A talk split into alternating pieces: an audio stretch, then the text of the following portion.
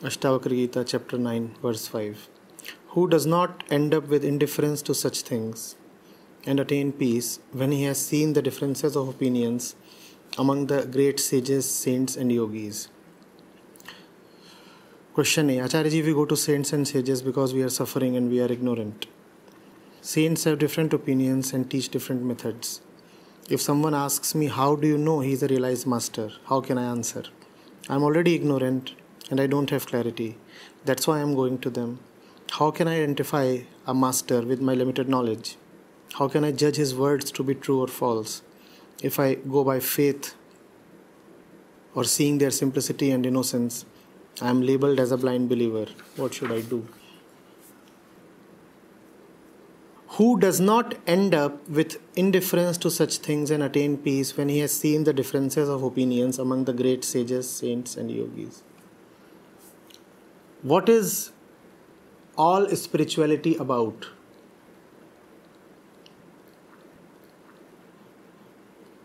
If I were to ask you in one sentence as briefly as possible, what is the objective, the purpose of all spirituality? What would it be? The Who's suffering?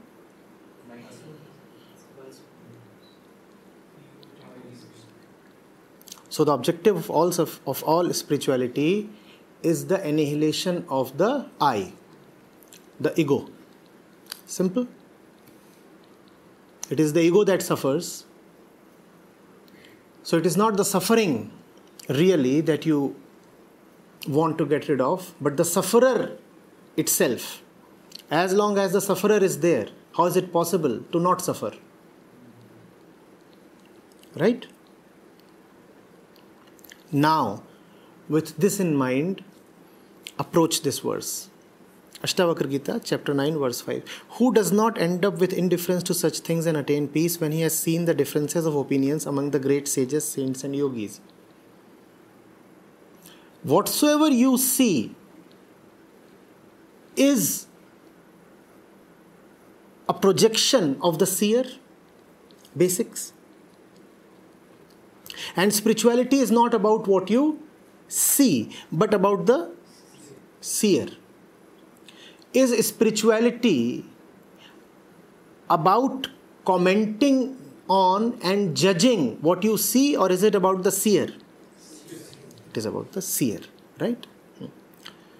So, if it is about the seer, how would you ever know that somebody is a great sage, saint, or yogi?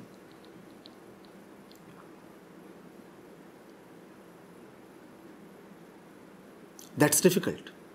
The fact of the matter, Parmeshwari, here is we do not really know who is a great sage, who is a great saint, who is a great yogi.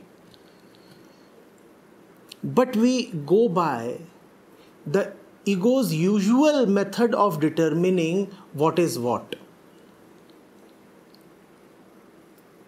How does the child know basic things, very, very basic things? For example, how does the baby know who her mother is? How does the baby know who her mother is? She is told. That's bad. She has just emerged from the womb after nine months, and yet she needs to be told who her mother is. Do not tell her who her mother is, and she has no way to find out. Take her to another mother, another lady who would nurse her, and the baby would easily take the other lady as the mother. That's how blind the ego is. Now, no point asking you, how do you know your father is? How do you know who your father is? You just do not know. You have been told. When we do not even know who our mother is without being told, how would we ever know who our father is? Parmeshwari, when we do not even know who our worldly father is, how would we know who the real father is? So we do not know. But still we know. How do we know? Because we have been told. And that is how we know who a great sage is. But we find it very difficult to accept that even the fundamentals in our life are dictated by others. That we do not really authentically and originally know anything. We say, oh, the kid and the mother are inseparable. At least the infant and the mother are inseparable. Don't we say that? But even that is such a lie. The infant emerges from the mother and take the infant to another nursing mother and the infant would be happily busy suckling. Would the infant complain? Would the infant complain? Not at all. Not at all. In fact, if the infant's own mother, biological mother, cannot feed her and the other woman can feed him or her, then the infant would rather prefer the other mother.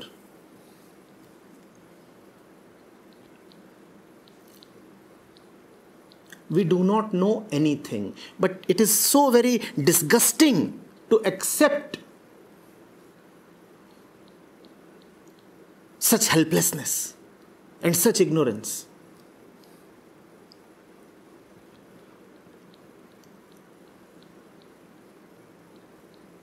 So we pretend that we know. We, we know, we know. And that's how we also know who a great saint is, who a great yogi is.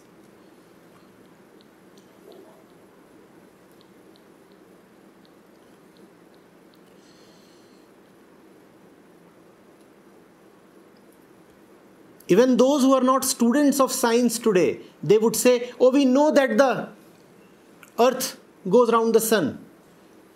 Do they really know? The fact is, they just don't know. It's just social opinion. It is not scientific, it is social. And therefore, it is actually a superstition. For 99% people of the world, it is actually a superstition that the earth goes round the sun. Why is it a superstition? Because they don't know, they have just believed. And therefore, they can be easily converted into believing that the sun and the moon go around the earth. You only require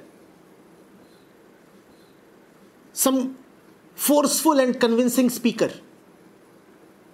And you can easily convince them.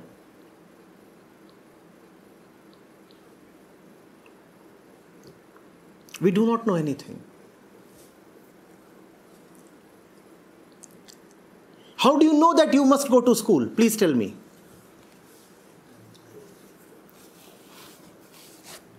How do you know that you must marry? But it is really, really terrible, dreadful to think of these things.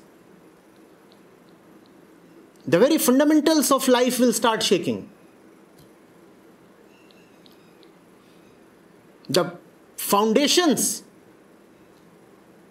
are shivering. The building will collapse.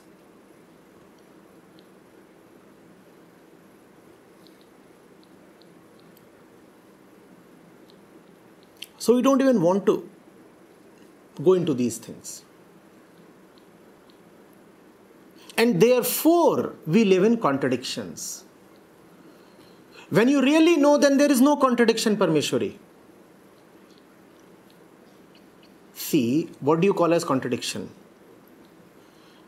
I take this as true, I take this as true, and these two don't agree with each other. And then I say, oh my God, I have a contradiction. But contradictions can't exist, can they? Because there are no two truths. Even if truth is expressed in two different ways, the two different ways cannot but agree with each other. But because we do not know, therefore, for us, this is true, this is true, this is true, this is true, and none of them agree with each other. That does not mean that they are true and still they don't reconcile. That merely means that you do not know whether any of them is true or whether one of them is, true or whether truth exists at all. And therefore, this line has to be seen in its real meaning. Differences of opinions among the great sages, saints, and yogis. To whom are these differences of opinions? These differences of opinions are to you. Why? Because it is you who has labeled this one as a great sage, this one as a great yogi, this one as a great prophet, this one as a great avatar. And how have you labeled them? Without knowing. So you can just label anybody as a great one. You can label anybody as a great one, and then to you, their opinions will not match with each other. And then you will say, oh, their opinions are not matching with each other, whereas they are all true. The fact is, first of all, to you it appears that their opinions are not matching. Secondly, to you they are all great. Are they really great? Do you really know that they are great? How do you know? How do you know that they are great? To most people, great saints are great. Just as kids talk of Akbar the Great and Ashoka the Great. Without even having properly gone through their textbooks, they keep talking of Akbar the Great and Ashoka the Great. Do you really know that Ashoka was great? Do you really know that Akbar was great? Maybe you could not meet them, but at least you could have gone through the textbooks properly.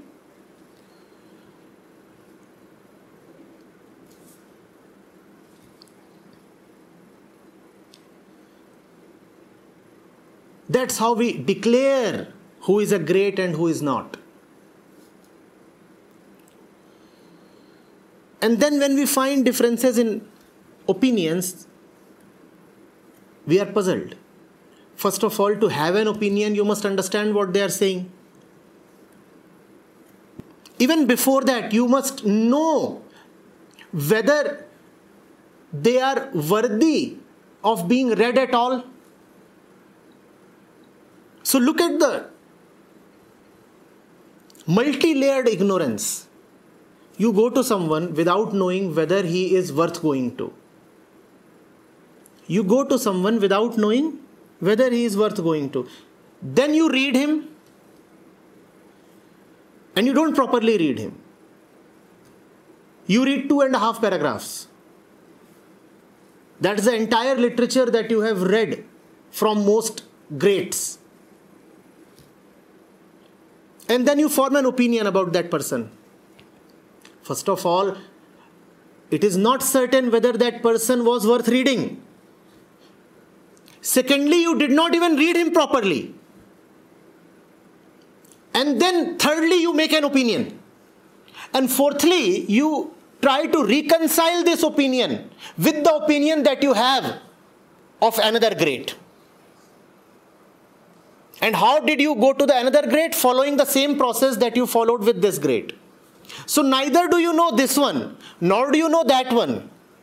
But still you have opinions about both, and when they don't tally, then you feel victimized. You know, all saints are supposed to say the same thing. They are all one, they are all family like the little Hindu homely temple where you keep 50 idols all next to each other. They are all one. So let me just take the puja ki thali and 50 of them there. Little Devi, Big Deva. There is Shiva, there is Ganesh, there is Durga, there is some Ishtadev also belonging to your ancestral village. And the old canal from Akbar the Great's times. And 40 such idols are kept. You do not know any of them, but what do you do daily? How do you know that all 40 of them are worth worshipping? How do you know that even one of them is worth worshipping?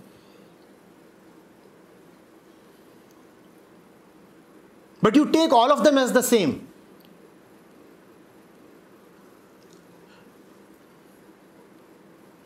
I will not offend myself by taking names, but people come over and you know they say, I'm a big fan, I'm a big fan, I'm a big fan, and I'm a big fan.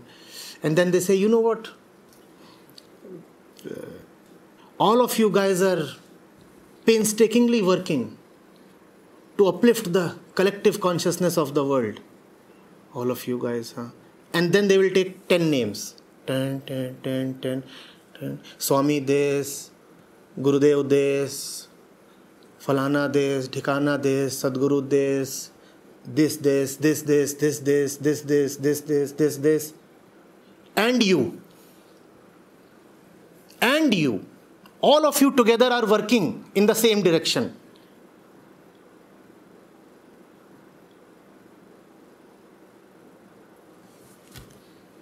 The little quaint Hindu homely puja ghar. 40 idols at one place. I won't be surprised if you worship Ram and Ravan together as well.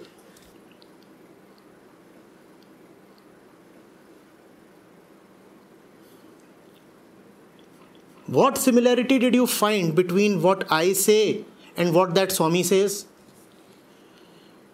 The thing is, neither do you understand me nor do you understand that Swami. So you keep thinking that all of them are saying the same thing. all my fight is against the Swamis and the Gurus. I am not fighting the commoners. Parmeshwari, have you still not understood? I am not fighting the commoners because they anyway do not cause much damage. It is the gurus, the teachers, the Swamis, the saints, the sages, the big names, the big brands that I am fighting against. They are the ones who are responsible for so much mischief, misery, suffering, superstition. But you put all together in that one puja ghar and worship them together. Oh, they are all one.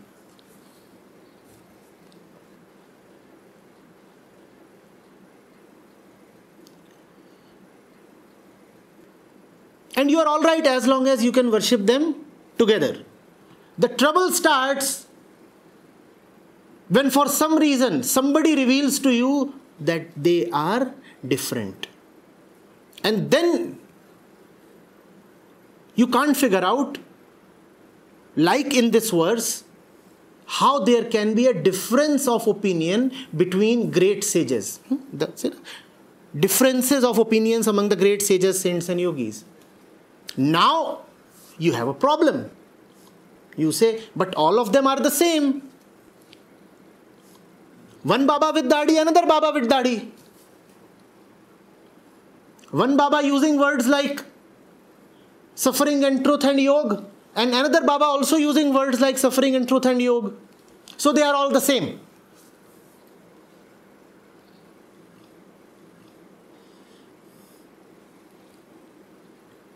That's the thing with not having mathematical precision in spirituality.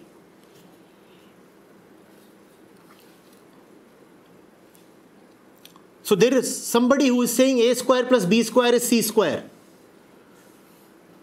And there is another one who is saying A plus B is equal to C cube.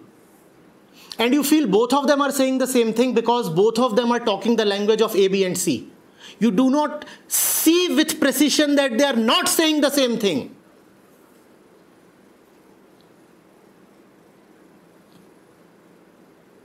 They are not saying the same thing. I'm not saying what your swamis and gurus and great sages have said.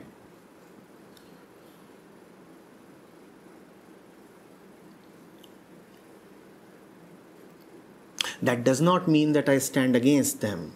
That does not mean that I stand opposite to them.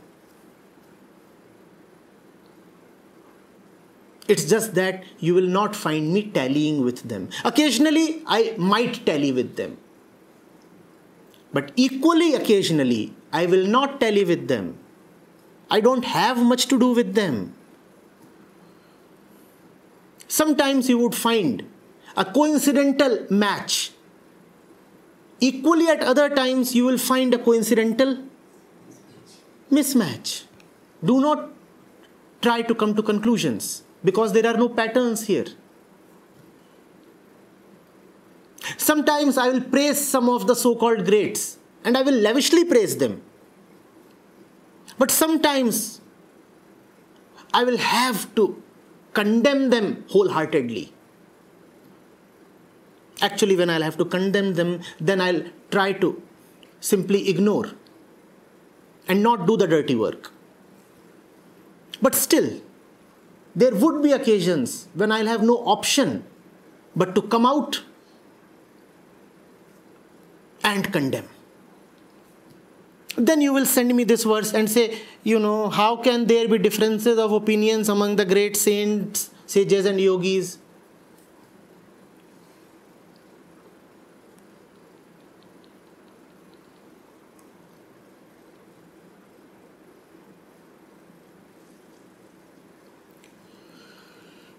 who does not end up with indifference to such things and attain peace. Indifference to such things as what?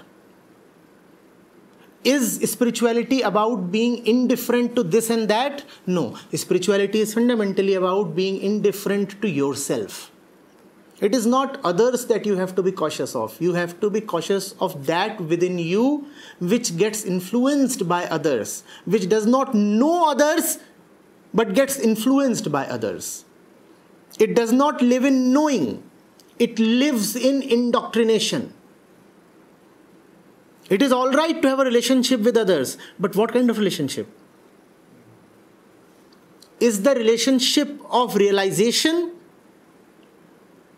or is the real relationship of proselytization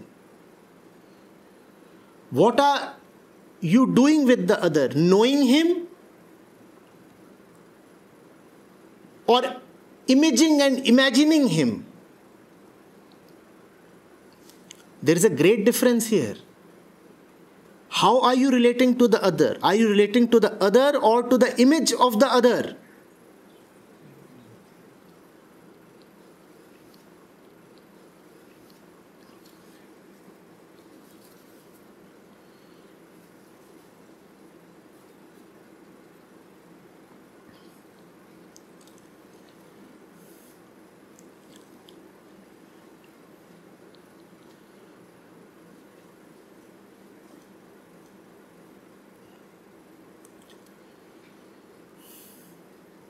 Now, you have asked, how can an I identify a master with my limited knowledge? How can I judge his words to be true or false?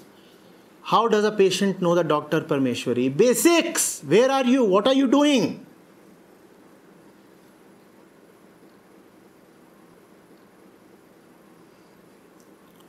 Which doctor do you thank? The most reputed one in the town or the one who is curing you?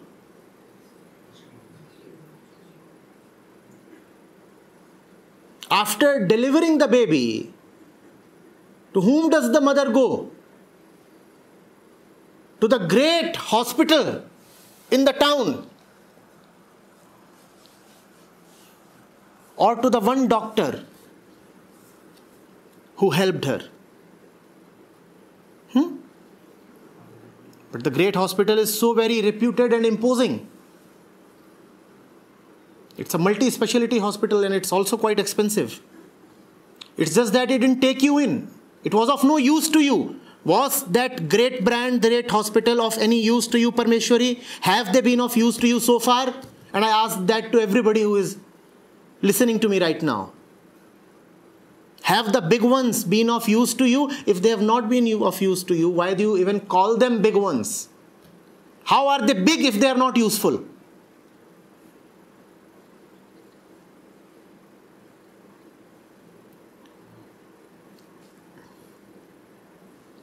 Now you will say, oh, instead of being spiritual, you are being polemical.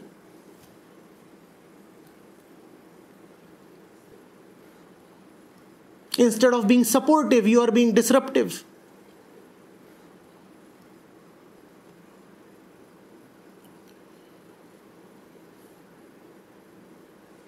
Yes, I am being disruptive. The doctor's task is to disrupt the pattern of the disease.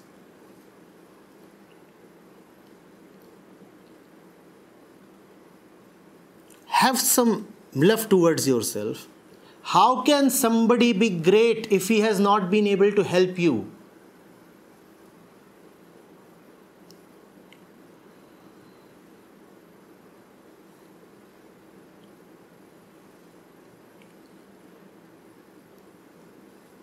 And if you'll go deeply into it, it is not even about that person.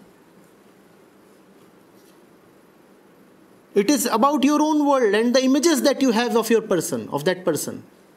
And it is against that image that I talk of.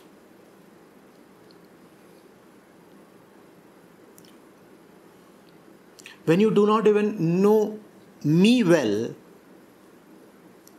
in spite of me being with you since probably an year or more now, you obviously do not know the greats of the past. You were never with them.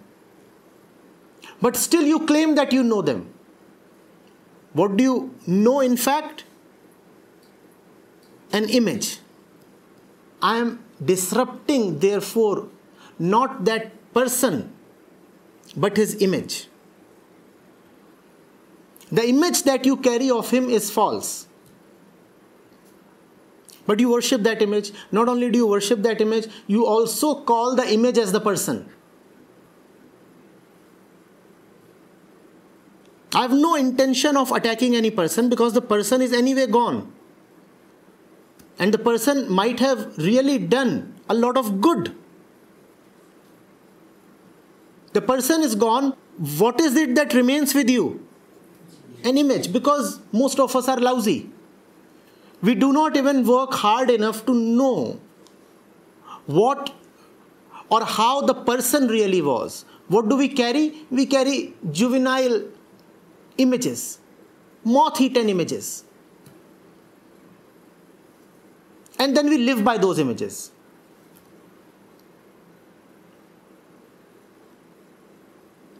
we have definite images about who Sri Krishna was, about who Sri Ram was, about who Jesus was, about who this particular teacher was, about how that particular teacher was, and we have ideas and stories. There are so many people who have never even touched the Gita, but they still carry images about Sri Krishna. And they want to live by those images. I want to attack that image that image is false. Go close to the Gita and then you will discover who Sri Krishna really was. The image that you are carrying is a false and useless image. It will not help you. That image is just an extension of your own ego. How will it help you?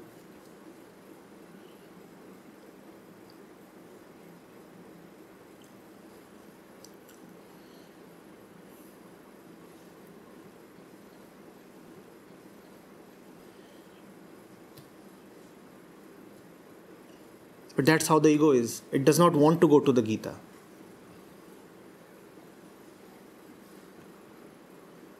But it wants to maintain that it loves Krishna. What kind of love is this? How many people bother to really respect the Gita and read it? Very few, very, very few. But so many people claim that they love and respect Sri Krishna. Now, this is hypocrisy.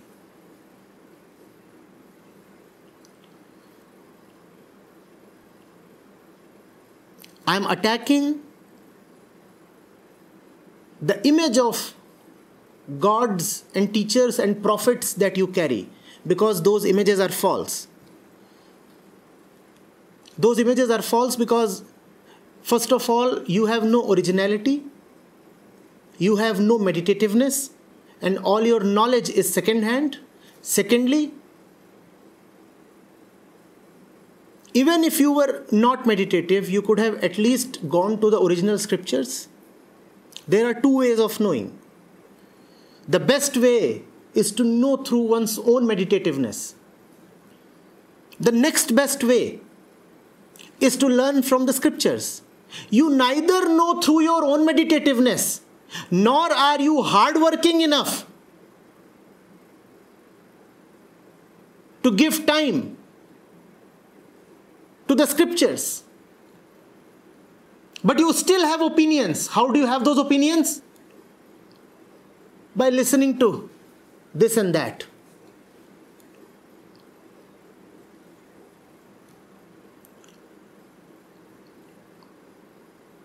Either be so meditative that all the knowledge contained in the Upanishads starts arising from your own heart.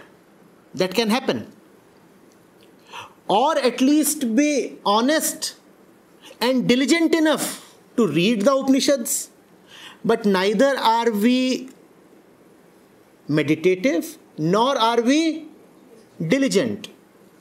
We still claim that the Upanishads are wonderful and we maintain an image of the Upanishads.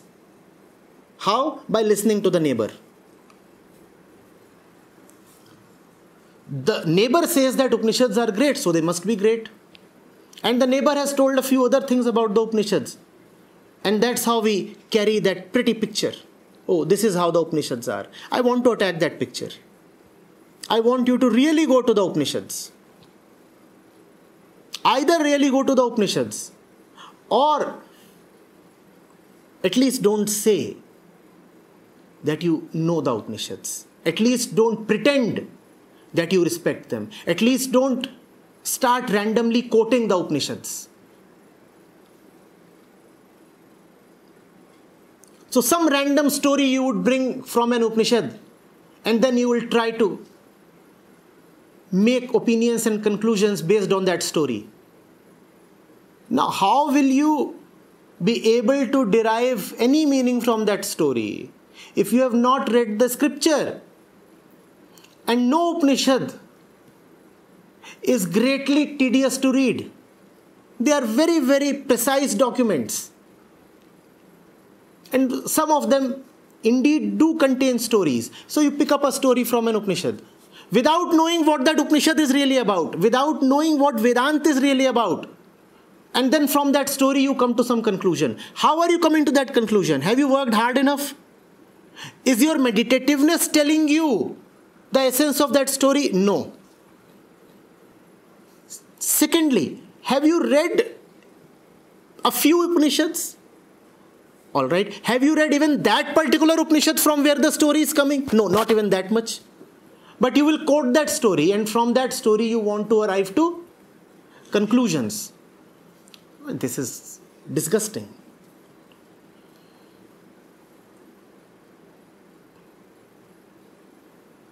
Ramakrishna Paramhans used to deal so much in parables. But without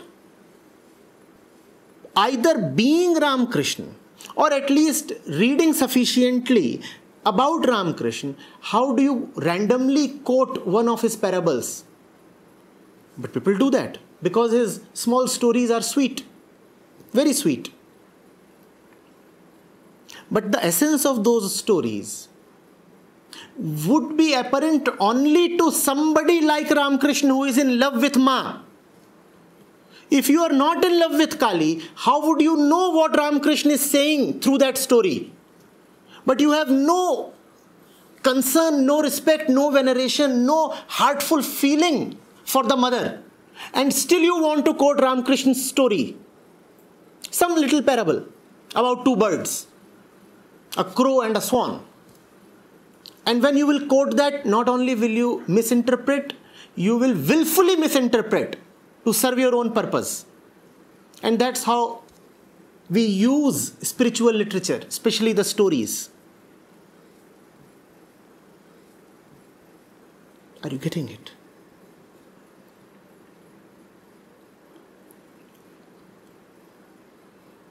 You know what's worse? Not only do we use those stories to suit our ego, we often actively distort those stories. Swami Vivekananda is one name that has been very frequently used to spread all kinds of nonsensical propaganda.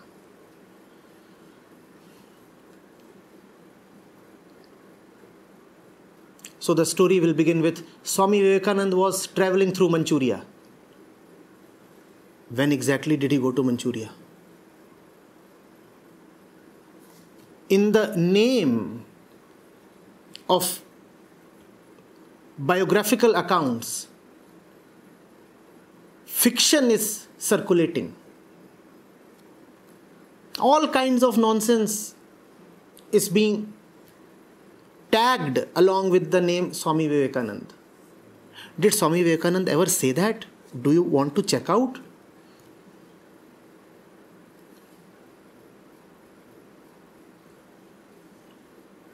Don't you want to check first?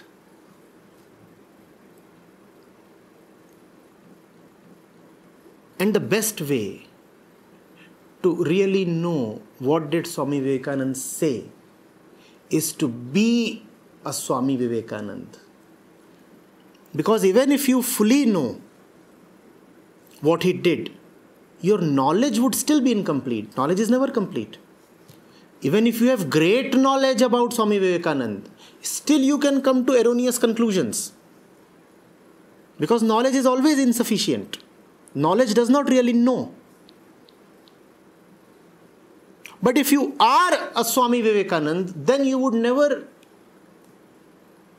fail in reading the essence of his words or his accounts or stories.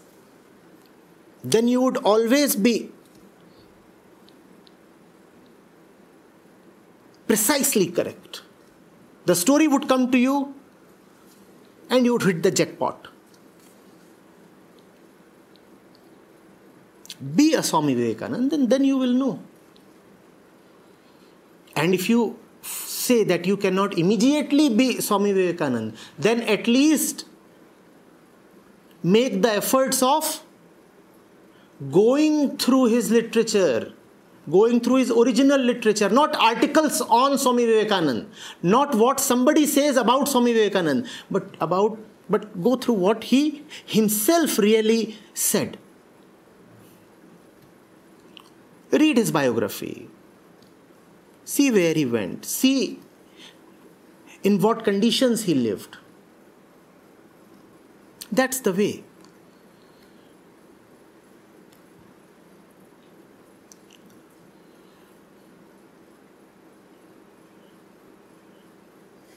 There was one message circulating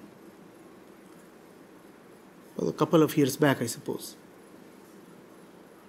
The message read Mobile phone and TV are the bane of India's youth. India can never shine till its youth give up on the usage of, or rather, the excessive usage of mobile phone and television. Quote unquote, Swami Vivekanand. Swami Vivekanand.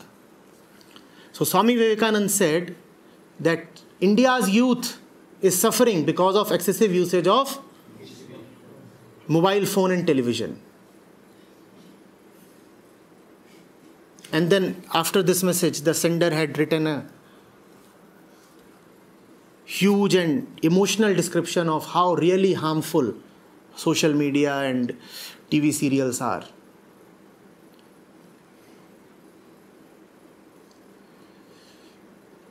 And this is a story that is even objectively false.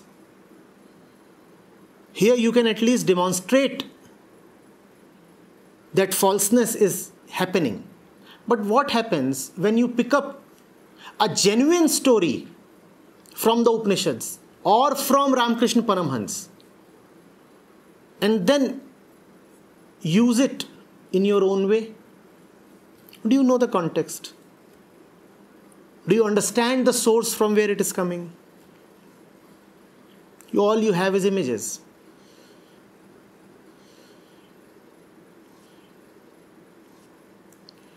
You are saying if I go by faith or seeing their simplicity and innocence, what Parmeshwari? Do you know what simplicity is? Do you know what innocence is? What is simplicity? To live half naked? To roam around in a loincloth? What is innocence? To have a face that resembles that of a kid?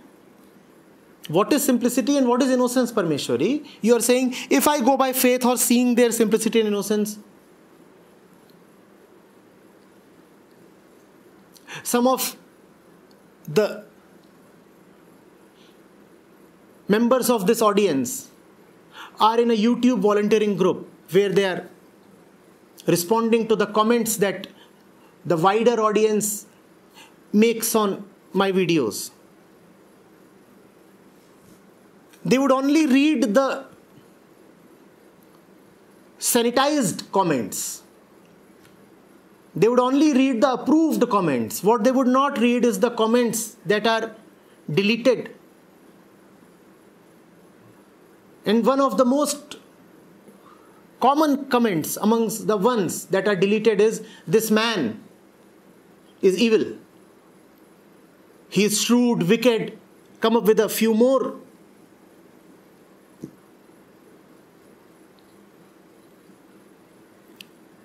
Synonymous words, please.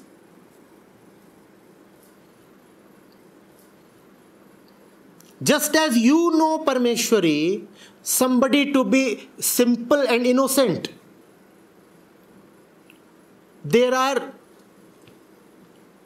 equally smart audiences as you who claim that they know that this man here is the epitome of wickedness.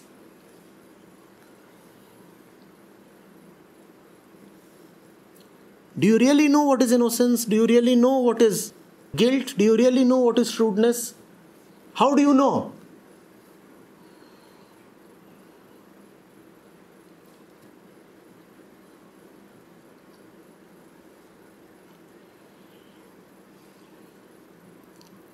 Is there any curse word that they do not use for me?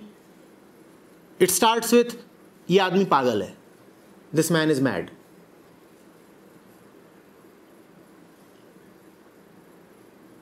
and that, then they take pleasure in you know describing my entire family and extended family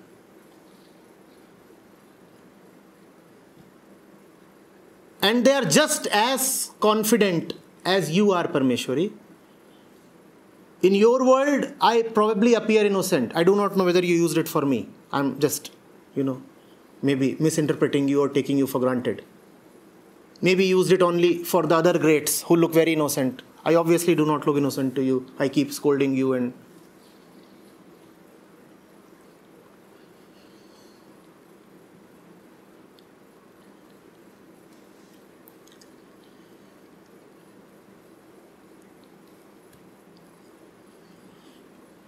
There is no day when somebody does not threaten to physically annihilate me on some social media or the other. It's just that you never get to read those comments because they are purged away.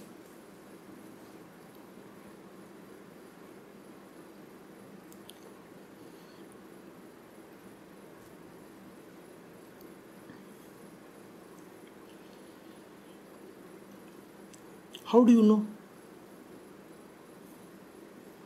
How do you know?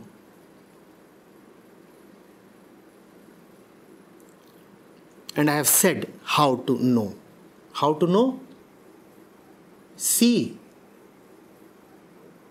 who is treating your disease.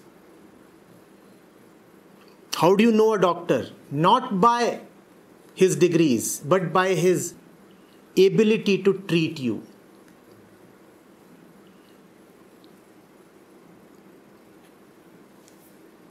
In the physical world, the degrees are at least a rudimentary indicator. In the spiritual world, degrees are not even a rudimentary indicator.